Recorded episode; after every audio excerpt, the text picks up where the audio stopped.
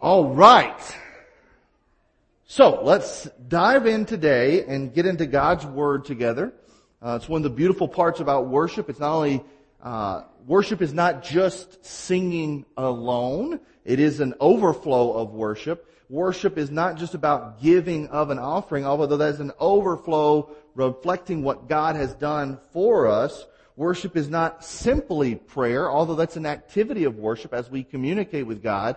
But, but worship is also a part of worship, not the entirety of it, but a part of our corporate activity of worship is to get into God's Word. And as much as we like to pray and say, God, this is what is on our heart, the Bible is a very open declaration that God says, this is what is on mine. And so we're going to spend time in God's Word together and we're continuing our study through the book of Exodus, looking at the redemption of Israel, the, the rescuing of God's people and how He takes a people who were once slaves on the pathway towards death, not valued or considered worth anything other than their slave and economic contribution to a world. He redeems them. He makes them a special kingdom, a special people, a, a special relationship with them. And we've seen how God has been working and bringing this about. And here we find ourselves again in Exodus chapter 20, considering uh, God's instruction as the Redeemer to His redeemed, showing His instruction that is about His holiness, bringing about their holiness, and how that holiness from God is ultimately what makes us whole. So, let's stand and honor God in the reading of His Word. We're going to be in a very, very familiar passage. If you're using one of our Pew Bibles, it is on page 64. We're going to be looking at the Ten Commandments, and I know you may already have them completely memorized because they're hanging on some wall in your kitchen. But for the sake of honoring God, we're going to read them together. They're going to be on the uh, screen behind me, but certainly please follow along in your copy of God's Word, whether it be in print or digital. This is the word of the Lord. Then God spoke all these words. I am the Lord your God who brought you out of the land of Egypt, out of the place of slavery. Do not have other gods besides me. Do not make an idol for yourself, whether in the shape of anything in the heavens above or on the earth below or in the waters under the earth. Do not bow in worship to them and do not serve them. For I, the Lord your God, am a jealous God, punishing the children for the father's iniquity to the third and fourth generations of those who hate me, but showing faithful love to a thousand generations of those who love me and keep my commands. Do not misuse the name of the Lord your God because the Lord will not leave anyone unpunished who misuses his name. Remember the Sabbath day to keep it holy. You are to labor six days and do all your work. But the seventh day is a Sabbath to the Lord, your God. You must not do any work. You, your son or daughter, your male or female servant, your livestock or resident alien who is within your city gates. For the Lord made the heavens and the earth and the sea and everything in them in six days, and then he rested on the seventh day. Therefore the Lord blessed the Sabbath day and declared it holy. Honor your father and your mother so that you may have a long life in the land that the Lord your God is giving you. Amen, amen. Do not murder. Do not commit adultery. Do not steal. Do not give false testimony against your neighbor. Do not covet your neighbor's house. Do not covet your neighbor's wife, his male or female servant, his ox or donkey, or anything that belongs to your neighbor. Let's pray.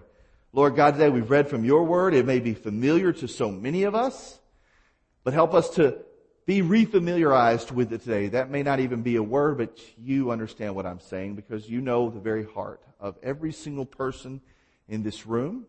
I pray that you would open their hearts, their ears, their eyes, their minds, their hands, and move their feet in a way that declares with worship to you that we trust you, we listen to you, we follow you, because you alone are redemption. You alone are the Redeemer. And we are your redeemed. It's in Jesus' name we pray. Amen. All right, you may be seated. So, our goal every time we get into the Word, we want to spend time there and make it the central focus of our worship gatherings because this is God's gift to us, His Word. He says, uh, I have not left you uh, grasping about in the dark as if I would be distant and unknowable. He says, no, I want to present to you uh, what it means to know, to know me and to know me in multifaceted ways. And so when we spend time diving into the Bible, we're looking at these 66 different collections of books tied together as one. Some are law, some are history, some are a little bit of both. Some are poetry, some are romance stories, some are heroic rescues. You see mighty battles. You see incredibly uh, dramatic events. You see times of utter disloyalty and betrayal. You see times of incredible loyalty and faithfulness. You see promises of what's ahead, but you also see provisions of what's fulfilled those promises. You, you have the, the testimony of four different witnesses pointing to the life of this Jesus so that you're not depending on hearsay. It's, it's four cohesive uh, testimonies from four different perspectives that show us this life. And then you show the evidence of what it means to trust in Jesus through this uh, early church and then the instruction on how to live our life based on what Jesus has already done. And then we get to look ahead and see the promise of the full redemption that will happen at the end of days. And I know some people get really caught up on what that looks like. And here's the only thing I can tell you, no matter where you are in your spectrum of belief about when the end will come, this is the only truth I know. Every day we get a day closer to it to God bringing about the culmination and fulfillment of all things in His time and His way. That I know the Bible does say for sure that He will provide that. Regardless of where your interpretation is, I have mine, you may have yours. But that's not where we are today. Here we get the joy of glimpsing into one of these miraculous rescues that just is, it's, it's really dumbfounding. It's, it's befuddling to the mind to think about God rescuing a people uh, considered worthless and some of the most lowly, of people that did not have their own land, of people that did not have their own nation. Uh, it's just a lineage that developed from a small person um, and multiplied into over a million people, and God redeems them. It shows His mighty hand and His mighty grace. But the Bible it shows us these, these revelations about God so that once, again, we may move the needle of our life in our trust and our listening and our following a little bit closer to Jesus. That each day our, our truth, I mean, our truth, our foundation of faith is a little more solidified in Him. Not because we're any better, it's because we get a better view of God. That, that He makes clearer who he is. That he's not changing. He's just bringing us to witness and see him for who he is and what he has said and what he has done. And so when we spend time in the Bible, we need to ask, okay, what does it mean? Because you can't change the meaning. And we can only find out what it means by seeing what it says. And thankfully we have the Bible in our language. It would be very difficult for me to try to teach you uh, from a Bible that was not in your language. And I'm thankful even today that places that don't have the Bible have faithful witnesses that are taking the, the, the, the Greek and Hebrew and Aramaic and they're translating it into these languages as they gain understanding about these languages. But we need to see what it says, what it means, and then we can see how it applies. It has a central meaning, but there's all kinds of significance that overflows from that original meaning. We can't change that meaning, but we can see the significance of it overflowing into multiple areas. But then there's the question of what we're going to do about it. And here specifically where we see commands, make no mistake, they are commands. These are not options. These are not suggestions. These are not wise, sage, mystical advice. These are imperative, declarative statements, declarative statements from God about what we must do and what we must not do. Now hear me out because we're looking at these on the other side of the cross. We're looking at these on the other side of God paying the ultimate price. So where we are lacking, Christ fulfills. So we have a unique perspective that the people hearing this for the very first time do not, they did not know this. But we get to look back and say, God, nevertheless, even though I have not fulfilled these, because of the gospel, I have someone who takes my place and fulfills it in my stead. Now, also with that though, do not let that be an excuse as a way to wishy-wash your faith and say, but because Jesus has done it, I am of no account. No, that is not what the Bible says. So today we need to look at it and realize that we have that unique lens from where we sit today. Now the Bible has been provided to us in this moment on the other side of the cross. But here as we look at these, these commandments, we, this instruction, we want to ask, what insight can we gain from this redemption instruction?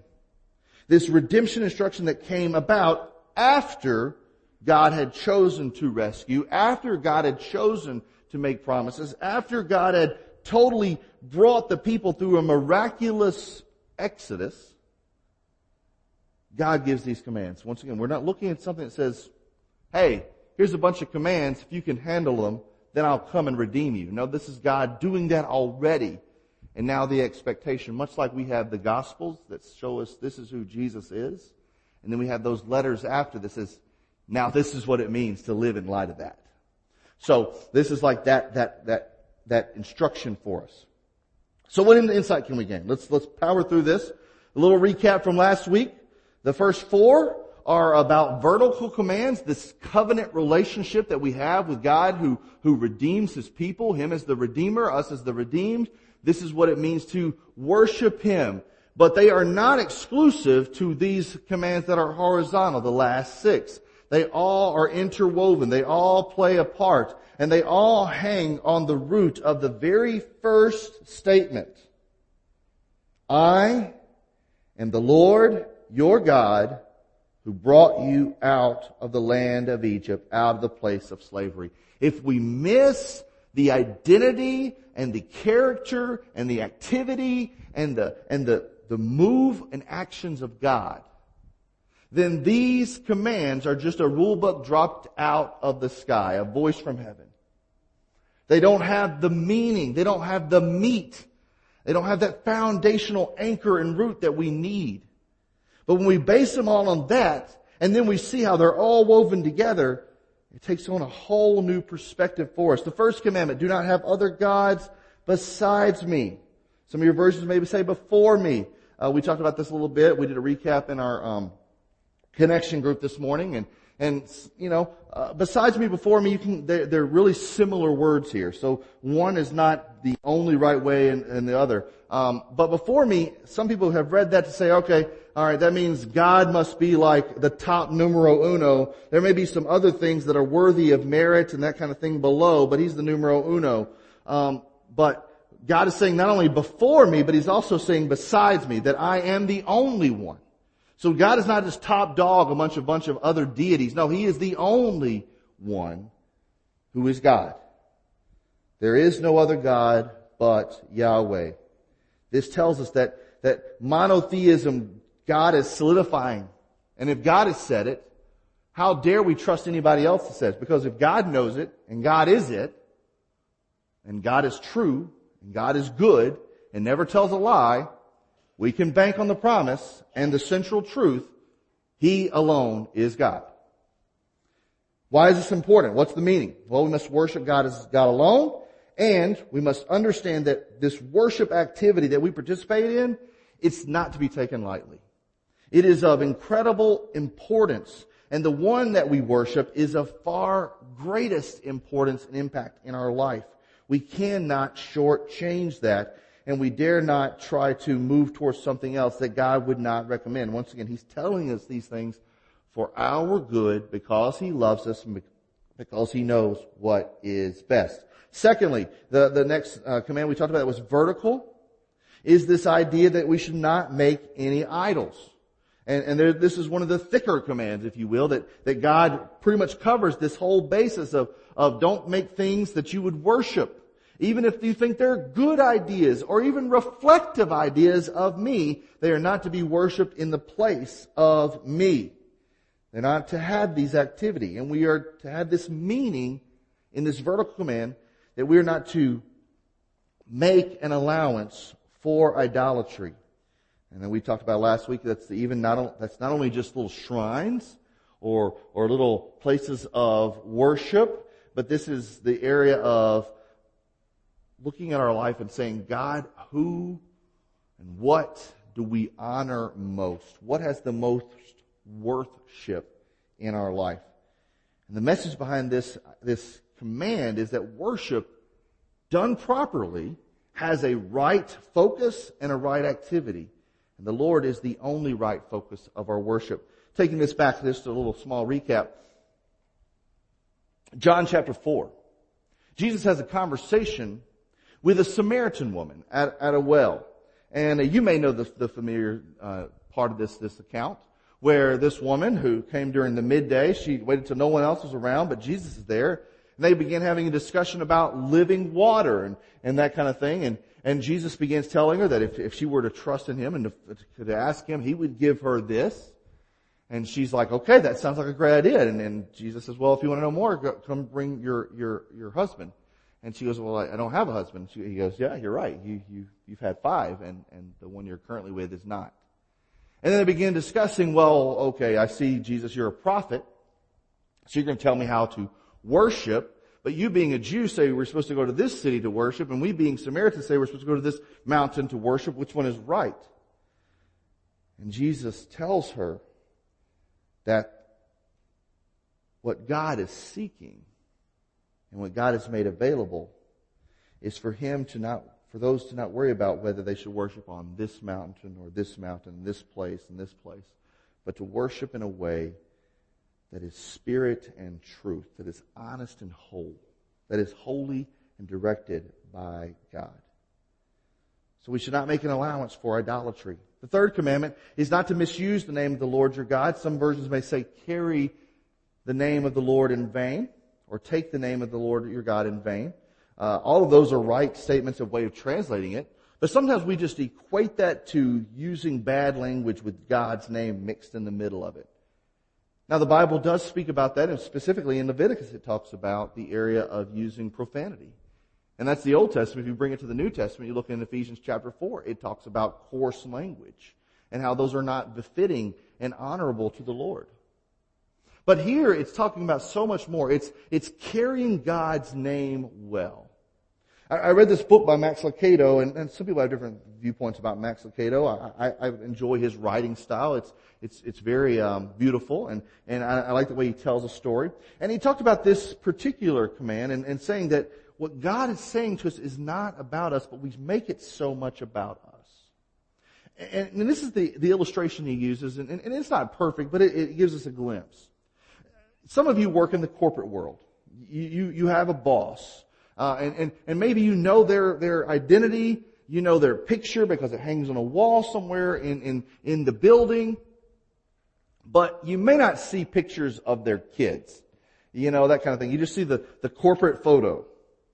But imagine that this person, this, this boss you have, is pretty magnanimous. He's a pretty great guy. He, he, he, does a lot of charitable work for his company. He manages well. He, he does his best for those under him.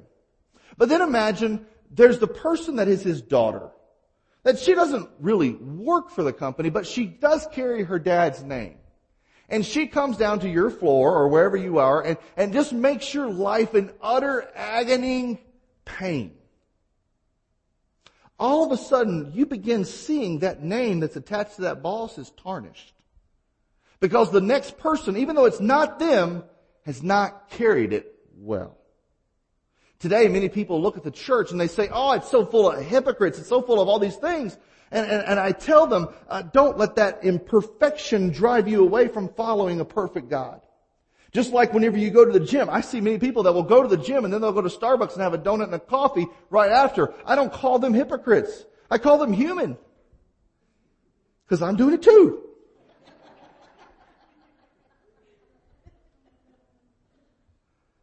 But at the same time, we must understand that carrying and bearing the image and name that God has placed, not on our own merit, but based on what He and He alone has done to rescue us, we must do that well. We must strive for that. We won't have it perfect, but we should aim for it. That's the meaning. Do not take the name that you bear lightly. And worship, true worship, means that we must carry the name of the Lord properly, for the Lord is to be hallowed. That fourth commandment, we talked about a little more in depth last week, and we looked at the, the weekly activity of rest and how God himself had declared and made that holy. So who are we to negate what God has said is holy and good and necessary and declared? That we are to continually take the weekly time to rest, reflect, be renewed and respond to the Lord our God in worship weekly. And understand that we are to labor intensely in six days, but there is a setting apart of a weekly time of rest. And that that message is that worship is going to do something that reorients your life. As we see that the Redeemer is able to be trusted with all that, that is, that is in our lives, that He is able to do much more than we ever could. So let's look where we're supposed to be picking up this week. The fifth of the tenth commandments. The fifth commandment is that of honor your father and your mother so that you may have a long life in the land that the Lord your God is giving you. So what is the meaning to, of this? What, what is the, the direction here? What does it mean to honor your mother and your father, or your father and your mother? Well, the meaning is this. We are declared and commanded by God to acknowledge the weight and respect for our family. Why? Because none of us willed ourselves, consented ourselves, if you will, that's a terminology in today's language, to be born of a certain name, to be born in a certain place, to be people that would cheer for Big Ten or SEC. None of us willed ourselves that. But God, in all of His providence, in all of His foreknowledge, in all of His all-knowingness, placed us in a perspective home. He, he placed us in, in that, that place that He designated for us. Now, I don't know whether you have come from a home that you would say that was a good home. It was a good upbringing. I, I, don't know if you were raised in that scenario. I don't know if you came from the nuclear family where there was a mom and a dad and, and 2.8 kids. I, I don't know. I, I, don't know what the point eight, that just seems kind of odd to me. But I don't know what your family life is like, but I do know this. God did not make a mistake placing you in the home you were placed in. Now your parents and those in your family may have made mistakes. They may have done things that were inappropriate. They may have done things that, that did not acknowledge the weight of God and His grace. This definitely could have happened. In fact, God spoke about that in the commandment to not have idolatry, not to pursue things that were not worshipful of God. That these problems that that echo from such a life will bring catastrophic pain and agony onto the second, third, and fourth generations in a home. But here's what we need to understand. When it comes to this meaning, God is saying, I have placed something special and set apart in the family unit that is not meant to be dissuaded or set aside. It's not to be taken lightly. Why would God have to say that to a, a, a people that their only hope, their only connection to their past was family? Because he was taking them out of a society but that wasn't necessarily the case. That were at times it was not unusual for sons or uncles or brothers to say, ah, let's just wipe that family out. Or I've got all these other people ahead of me. I'd rather be on the throne. Not a big deal. No, God says it's a big deal. Respect that. Understand that. And trust God. This is the message. To trust His preeminence in this, to trust His provision in this, and, and even if you, if you did arrive in a place that you think is not admirable or is good, trust God for His provision and His placement and His providence of what God is going to do through that and from that. Now, lest we be mistaken and think this is only a commandment towards kids to their fathers and mothers. Fathers and mothers, here's the thing. You need to understand the weight of what God is saying here. To live a life worthy of honor. To live a life worthy of such an acknowledgement.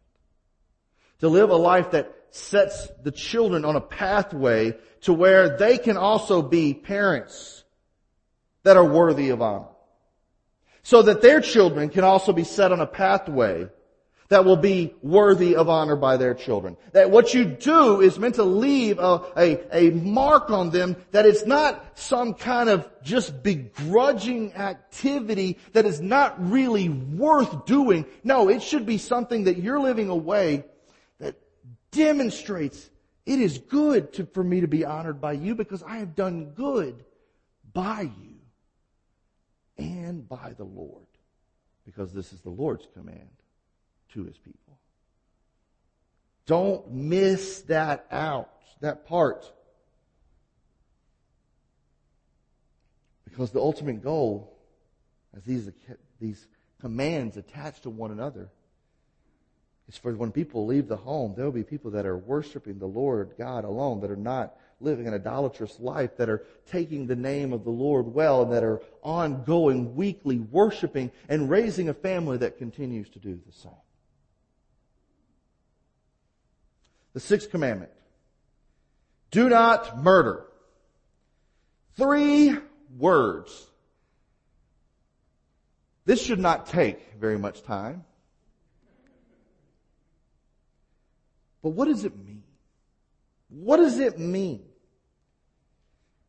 It means that worship is going to remind us deeply about the sacredness of life.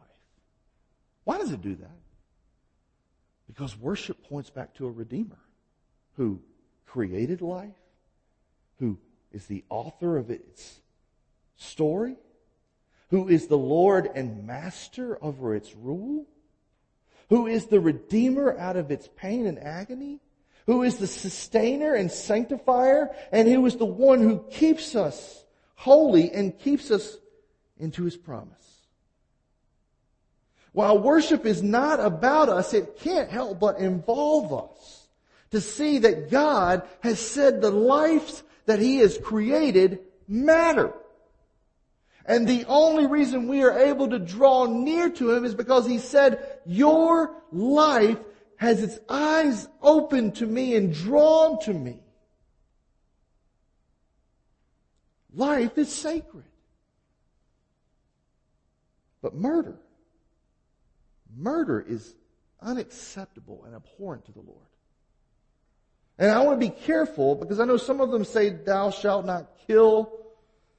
The word for kill and murder, they're close, but they're not the same. But you could go either way here. What does this mean?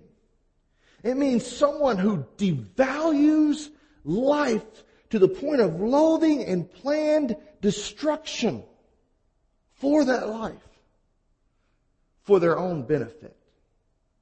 Now, this does not deal with the area of accidental death because God provided and would make a plan in the future to provide the people of Israel when they got to the land these cities of refuge, six cities that if they killed somebody accidentally, they could go to these cities of refuge until there was a trial or until the high priest died who was the avenger, the person that was meant to bring the execution. Either or, if it was accidental death, they could, so they could go somewhere and their case would be made. Their blood would not be demanded on them. So this doesn't take into account that. This, this is not about the provision for the defense of oneself. That if you were attacked, God did say, stand up, mount up. It's not a pacifist argument. But the Lord has called His redeemed people to understand that His redemption of life means something about the lives He has redeemed. God is that redeemer of life.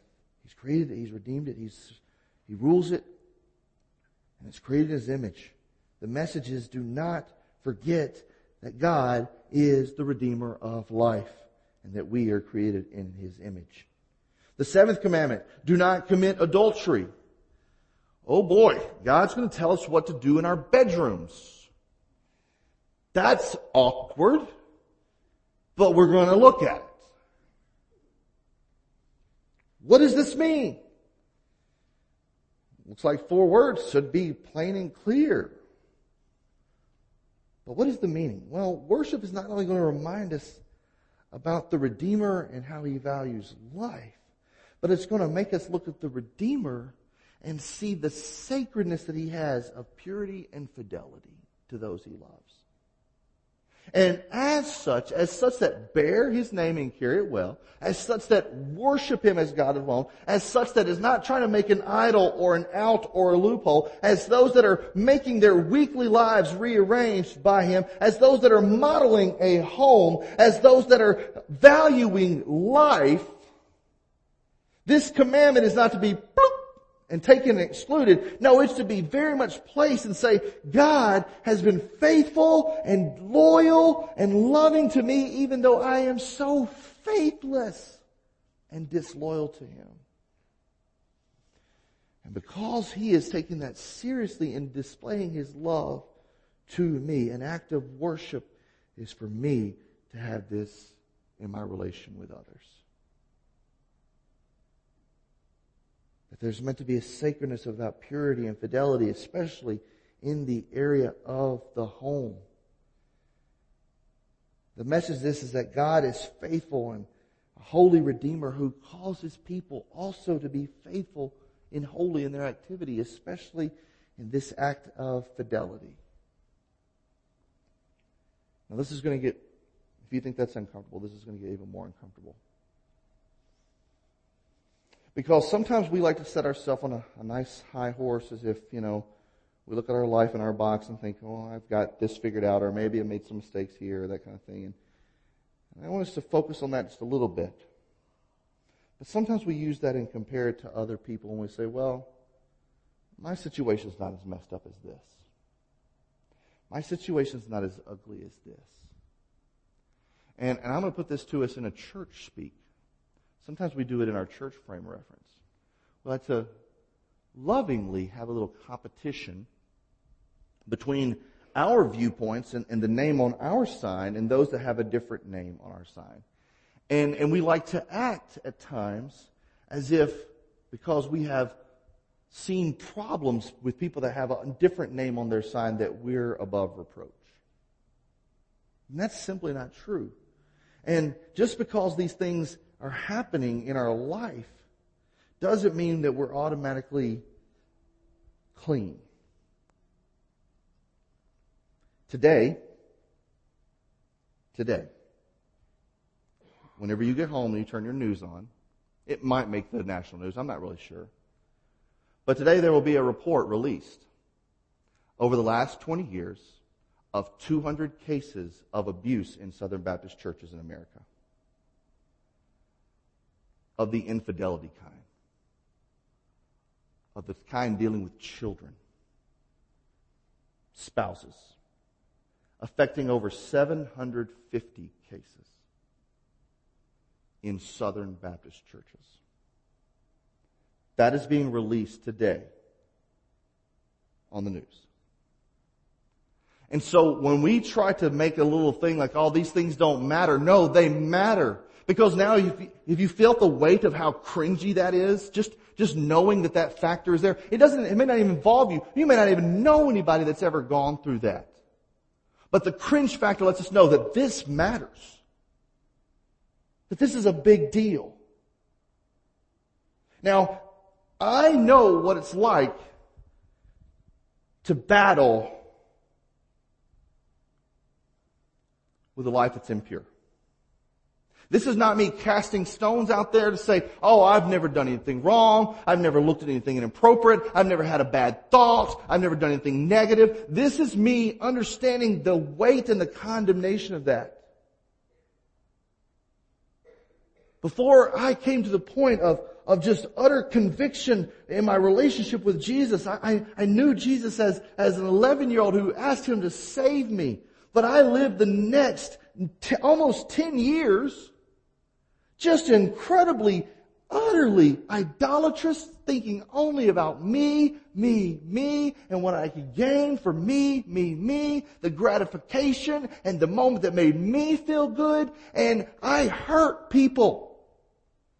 I didn't abuse people, but I definitely took advantage of relationships that were inappropriate. And I regret that. But here's the other part of that. There is a God who gives grace that you don't have to stay there. It may have been a part of your life, and I am not casting stones there, just as Jesus did not cast stones at the lady that was brought to him in the midst of adultery. And I don't know why only she was and the guy wasn't. But there is a God who presents His grace, but yet He tells us, go and sin no more. And do not take these lightly. Because these horizontal commands are just as woven in as the vertical commands. They cannot be mutually exclusive.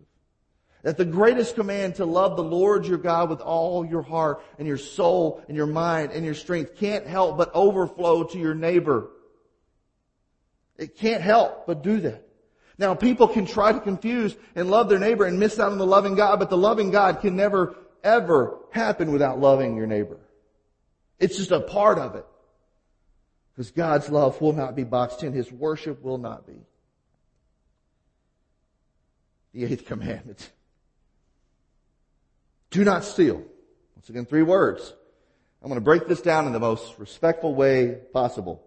Do not take what is not yours. That is the meaning. What does that mean? Do not take what is not yours. If you want something, labor for it in a worshipful way. Labor for it. God is not opposed to work. In fact, God is pretty geared towards work. The writings to the early church when people began taking advantage of the church was that he who does not work does not eat. It's a pretty strong thing. But you're meant to use your work as a way that says, let me honor God with this vocation. And be a good steward with what God has provided. So the temptation to steal, the temptation to take what is not yours does not become a reality in sin. And whenever you do this, you're trusting in the provision of the Redeemer. You're trusting in what He provides at the, at the after effect, the aftermath of laboring in a way that honors Him. Pretty simple one. The ninth commandment. Do not give a false testimony against your neighbor. Now, this uses the language of a courtroom. But basically, this is coming down to the fact of speak the truth and honor the promises. Speak truth and honor promises. The Bible resounds with these commands over and over again that we are not to be people who are false. We are not to be people that are duplicitous. We are not to be people that say one thing but mean another. We are not to tell lies. And especially in the area, and using this courtroom language, to understand it is truth that is the cement of a society. Any society that says they do not have truth is on shaky ground. Is on shifting sand because there is any way you could go. Chaos is the only answer. Anarchy is the only rule. If there's no truth. And you maybe say, well, yeah, we, there's truth, but what's true for me is true for me and what's true for you is true for you, but they may not be the same thing. That does not make sense. That is, that is illogical to the uttermost. Because I can just say, my truth is true, your truth is a lie. Which one's true? But based on what you've said, what I've said is just true. It just doesn't make sense. So you've got to have truth to cement a society, and you've got to understand that truth is the foundation of any justice. That's why the Bible would lay it before that, that you had to be a truthful witness, and before anybody could be held account, there had to be two or three of them. And then guess what? If you were the witness of someone in a courtroom and they had committed an offense that led to death, and you're the one that's the witness, you have to be the one to throw the rock. You have to be the one to pull out the blade. You have to be the one to shed the blood. Now that brings truth to a whole nother level. It's another thing to be like, oh, I kind of want to get out of this. Let me make a little, you know, white lie kind of thing and, and make someone else look bad and me look good in the moment. But when it comes down to the fact that I'm going to be held accountable, I'm going to be right there looking the person in the face that I said a bold-faced lie about, shows you how God cares about truth. It's a big deal. This commandment also prohibits slander. That you're not giving a false testimony about someone to get your way, to elevate yourself, and to push them down. The Bible's meaning on this is don't tell lies. Speak truth. Hold to promises. Why is that the meaning? Because the message is that we recognize God's awesome attribute of truthfulness. And when we're talking about this guy, we're not talking about someone who is different this day and different this day. Me and you, we probably have mood swings. I know I have tons of them. I have mood swings right, right here on this platform in front of you guys. You're like, he was happy a minute ago. I don't know what happened. Now he's yelling. I think he's about to cry. He was really loud. Now he's quiet. But here's the thing about God. He is who he is. And when he says something, it's never a lie. Do you realize how awesome and good that is? We may not like the, the fact of what he said, but how awesome it is that he is completely true. And once again, if we're going to worship him as God alone, if we're not going to try to make an idolatrous life that is not worshiping God alone, if we're going to carry His name well, if we're going to be honorable people that, that have a weekly pattern of worshiping God and, and being parents and families that, that hold the sacredness of life, that are worthy of honor, that do not commit adultery, that do not steal, that do not bear false witness, guess what? We're going to have to begin reflecting this God who is true. Even when it hurts. Even when it hurts. Here's the last commandment. You'd be like, oh, thank the Lord. But it's probably one of the hardest. Do not covet your neighbor's house. Do not covet your neighbor's wife, his male or female servant, his ox or his donkey, or anything that belongs to your neighbor. Coveting. I don't use that word very often. It's not a phrase that we hear. Although I do hear it sometimes on this awkward one, and, and I, don't know how to feel about this. You ever heard anybody say, I covet your prayers? That's just kind of weird, right? I covet, you covet my prayers? I don't know if you're being, I, I don't know how I feel about that. But, but while it may not be a familiar word, it may, while it may be used awkwardly in sometimes spiritual talk, it does deal with a reality that we all face. And that's the root of sin in a heart that is filled with an arena of discontentment. It's like a stadium of saying, yes, you want that. You want that. They have that. They don't need it. You need it now. Get it now. Be discontent. Don't follow God. Do it your way. Get it out right now. With every heartbeat. It's something that all of us battle with. I, have I've even felt it. I've even dealt with it, guys. There are times where that covenant, it gets ugly. And it leads to all kinds of malicious thoughts. It gets to all kinds of ways that want to be poured out from the mouth. And we try to spiritualize it too. This is a confession from me up here. I'll sometimes look and say, how is that church that big? Why are there so many people going there? Why can't that be us, God? I would do anything. Anything? Oh no, not anything. But when you start questioning anything to get to the results, and it might try to circumnavigate God's way, you see the problem? You see the problem? But it's also that, that, that lack of trusting God that, that Him as the author and perfecter of our faith, the one who knows when we sit, when we rise, we're saying, God, I think you made a mistake. I've been guilty of that too. Sometimes I'll, I'll put the humility thing there. It's confession I had, I had, this week with Stefan and, and Frank. Maybe I'm not supposed to be the pastor here.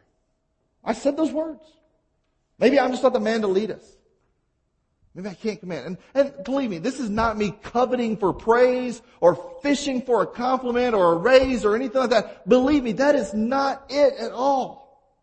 But we begin over spiritualizing these things. You see the problem? To where we're like, if I could just do this and, and maybe God not get in the way. Hello? That's a problem. But I've got to begin trusting God in His time, in His direction. And I certainly can't question His motives. Now this is a problem I have not had because I'll tell you, I am very, very thankful for my spouse. But do not covet your neighbor's wife. There are people that'll go around and be like, they're just so malcontent and discontent where they are, and they'll say, hey God, if you would only place me with so and so.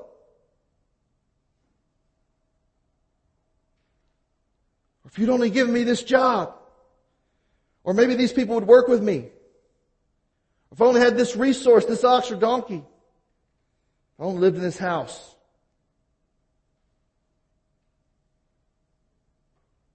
And the root of that is the heart and arena of discontentment that says, it's all about you. It's all about you. But the direction of the commandment says, no, it's not all about you but to recognize I am a God who deeply cares about you. And I went through the history of this world to redeem you and call you as my people. And when we look at it on this side, once again, we're looking at this on the flip side of the cross. We can look back at the most ultimate declaration example says, this is what I did to redeem you. So whatever I tell you to do, filter it through that and then ask me if it's worth it. Then ask me if it's just optional advice. Then ask me if it's just some kind of mere wise statements. Now we'll begin to see that what the Bible is telling us, no, it's not meant to turn us into robots or puppets. But it is showing us how to become people that carry His image well, that worship His name above all, and live as the redeemed, carrying the message of redemption. This is why it brings about holiness. This is why it brings about wholeness. And if we're pursuing any other way, we're pursuing any other God. Let's pursue the way of the Lord. Let's pray. Lord Jesus, today I ask that you would help us to um, to face these commandments not as some kind of rule book or checklist, but to see as them as a as a loving gift from an incredible Father.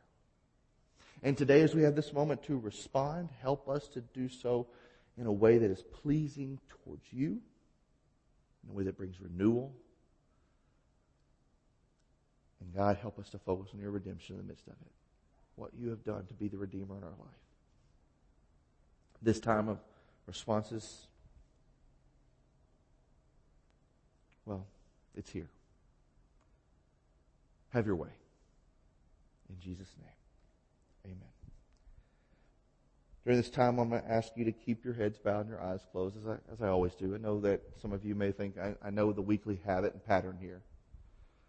But hopefully, this would not be just a weekly habit or pattern for you. Those are good to have. But hopefully, this time, as we come to this moment, help it be fresh. That realize that God, in all of His might, in all of His focus, in all of His know how, in all of His Godness has designated this time for you and I to, to be here and meet with Him. So do that. Because an encounter of that magnitude doesn't leave us the same. And then if